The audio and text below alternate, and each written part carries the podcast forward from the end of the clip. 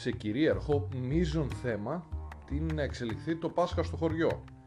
Από τη μία αυτοί που ρωτούν αν θα μπορέσουμε να πάμε στα χωριά μας για να ψήσουμε είτε αρνάκι είτε κατσικάκι, αυτό είναι μια άλλη κουβέντα.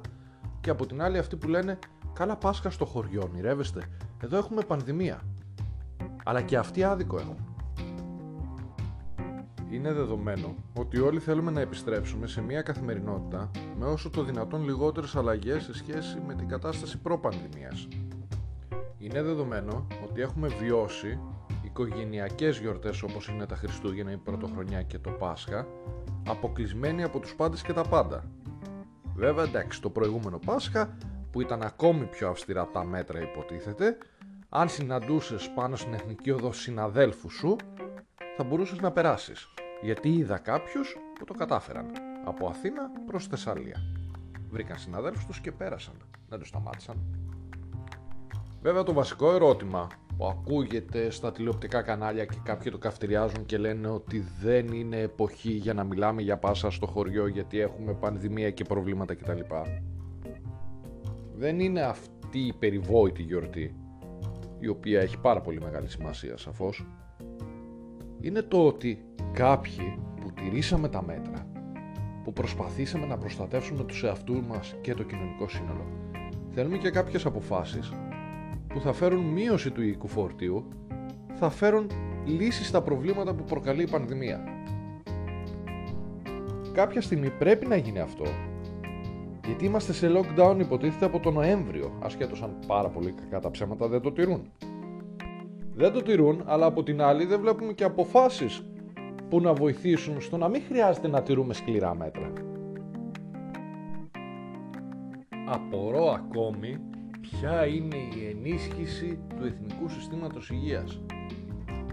Πόσο αυξήθηκαν οι μονάδες εντατικής θεραπείας και οι κλίνες αυτές; Πόσο ενισχύθηκε το ιατρικό και νοσηλευτικό προσωπικό; Πόσο ενισχύθηκαν ακόμη ακόμη οι κτηριακές δομές; Αρκεί να μην έχουμε αυτή την κατάδια με τις σκηνές έξω από νοσοκομεία.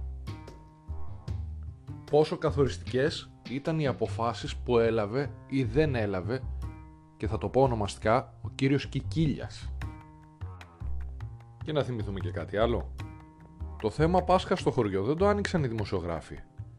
Οι ειδικοί λοιμοξιολόγοι, παύλα ιατροί, παύλα τηλεμαϊδανοί το ανέφεραν πρώτη φορά. Και μάλιστα είχαν πει τότε ότι θα έχουμε Πάσχα στο χωριό και θα μπορέσουμε να δούμε τους αγαπημένους μας από κοντά. Μαντέψτε, στη συνέχεια τα δεδομένα άλλαξαν δεν θα μπορούσε από την όλη συζήτηση να απουσιάσουν τα περιβόητα μέλη του περιβόητου Μητρώου Στελεχών. Είναι μια λίστα που έχει όλους τους άριστους αναειδικότητα. Και όπου υπάρχει θεσούλα μπαίνουμε.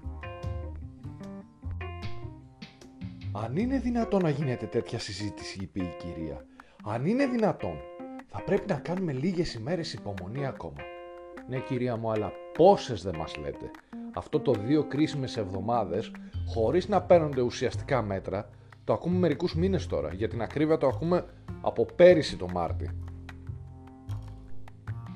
και θα κλείσουμε με αυτό το ερώτημα κυρία μου εσείς κάνετε υπομονή τηρείτε τα μέτρα το ξέρατε ότι η σωστή φράση δεν είναι το παν μέτρον άριστον αλλά το μέτρον άριστον το ότι πρέπει να υπάρχει ένα συγκεκριμένο μέτρο και το παν μέτρον θεωρεί ότι όλα τα μέτρα είναι καλά. Κάτι που δεν ισχύει βέβαια. Κυριακή 18 Απριλίου 2021. Καλημέρα.